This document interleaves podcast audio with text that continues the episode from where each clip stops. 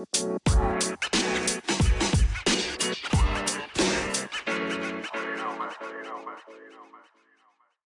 guys, welcome to episode 24 of Get to Know My Physio. This week I'm going to be talking with Kirst about what should be included in your weekly exercise. Hey Burns, how are you doing today? I'm not too bad.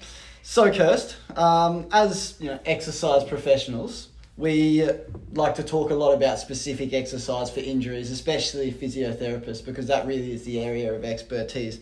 But in terms of general weekly exercise, what sort of things should we be looking at doing? Burns, I think we've once had a discussion similar to this uh, where we've discussed different types of fitness. And fitness is not just about being fit, able to run a marathon or, you know, cardiovascular fitness, having cardiovascular fitness, but it's about having strength, flexibility, cardio on top of a few other things and not just solely how far you can run. Would you agree? I agree. It should be a sort of multifaceted approach to exercise as a way to keep you the fittest and healthiest you can be. You know, we don't look at any of the professional sports guys today who, let's take the AFL for instance, they don't spend all day running around the paddock with a football. You know, they spend time in the gym, they spend time in the pool, they spend time doing road runs, and then they also spend time training for sport specific. Now, not to say the average Joe Blow should be doing that much, but there should certainly be a good amount of variety in the exercise program. 100%. I think, you know, we've got to get into the gym, we've got to strengthen, but we've also got to stretch and we've also got to make sure that our mobility is as good as our strength. Would absolutely, absolutely. Yeah. Um, I mean, we talk about that variety of exercise. There is actually some guidelines that is recommended people reach for their weekly exercise targets. So for general health, we look at 150 minutes of moderate intensity exercise per week. So that is roughly 30 minutes, five days a week. So you see all the government ads about, did you get your 30 minutes? This is what they're talking about. We want that 30 minutes of exercise, light to moderate, every day basically. Now, at least two of those days should be resistance or strength training, which is working on that bit of variety. And that's a good way to not just work when you run, it's a little bit of leg and heart muscles, but works absolutely every muscle in the body and keeps it fit and healthy for longer. Yeah. I think there's also different ways that you can try and get your exercise going, Burn. Some people just think, you know, gym or running, but what about, you know, getting in the pool, having a swim up and down lengths, walking in a pool? You know, doing some of your day to day exercises in the pool um, is also a good way to do strength and, you know, getting that exercise in for 30 minutes. So you don't necessarily have to be in a gym setting or running on the road. You can just do it in your pool at home. Yeah, it can just be home exercises as well. So 100%. using body weight, your squats, your pull ups if you're that way inclined, uh, push ups, whether it be on your knees, on the wall, on your toes, they're all resistance exercises. So they're good ways to, you know, keep that variety in. And with those resistance, we should have a couple of days of flexibility as well. So stretching to make sure that those muscles are not only strong, but also long. And that's the best way to prevent injury. Yeah. And I think sometimes, you know, people say they don't have time in the day to make, you know, um, time to do these exercises. But I think you can also make some lifestyle changes, you know, instead of using an elevator, use the stairs, park far from the shops, you know, just get a five minute walk. Take your dog for a walk around the block.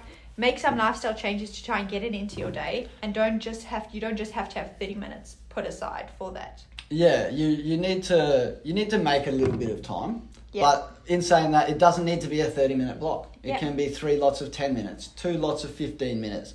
Whatever works best for you to get this this exercise in. And it doesn't have to be limited to 30 minutes either if you choose to, you can do further. So our recommendations for weight loss are about twice that. So we're looking at an hour five times a week of some sort of exercise for weight loss. What would you say is your, as an exercise physiologist, what would you say is your recommendation for people who are looking for weight loss? What type of exercise? Low and slow, a bit like an American barbecue. It's counterintuitive, but we don't want that heart rate to be getting up too high, or else we start to burn carbohydrates, which is our high energy sort of source, rather than the fats, which is not quite as efficient, but that's why it's harder to burn. So we want sort of lower intensity, normally walking or light, light jogging. Um, depending on the level of fitness for the person. Um, but we want to look at your heart rate zone while you're jogging, and we want sort of no higher than 75 but no lower than 50% of your max heart rate so there's sort of a sweet spot for optimum fat burning Okay, interesting. And what about those gymmers who are wanting to get toned and increase their muscle bulk? What would your recommendation be for those types of people? I would just recommend a little bit more gym sessions. So two two times a week, you'll want more than that for those people. Um, depending on whether they're looking to hypertrophy or build more muscle, or whether they're looking for more uh, more strength training, will depend on the weights and sets and reps that they do. Yeah. But that needs to be a little more personalised to the person and their goals. Yeah. And am I right in saying, Burns, that some exercises you can get a stretch or mobility as as well as a strengthen at the same sort of time? Of course. So any exercise where we're strengthening right through the range of the muscle will both stretch it out while strengthening it. And that can be a good way to help build that muscle because it can help break down the muscle through the full range and then build back up as well. I guess there's one more thing that I wanted to touch on, Yeah. and that's the different intensities of exercise. So we did talk about the low and slow for weight loss, but for general health, if we do high intensity exercise, so basically 80% or higher of our max heart rate, we can actually do half as much and get the same benefits for our heart and lungs as we would from just nice long walking. So, for instance, intervals on a bike where we cycle slowly for 20 seconds, sprint for 10, cycle slowly for 20, sprint for 10, gets the heart rate right up high, and we can actually get the same benefits in 10 minutes doing that than we would in 20 minutes just walking on a treadmill. That's very interesting, Burns. So basically, exercise smart. Exercise smart.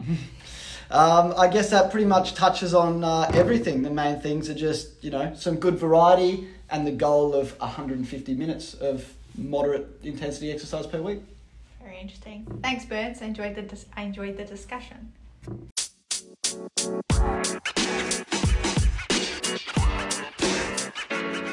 know, man. You know, man. You know, man.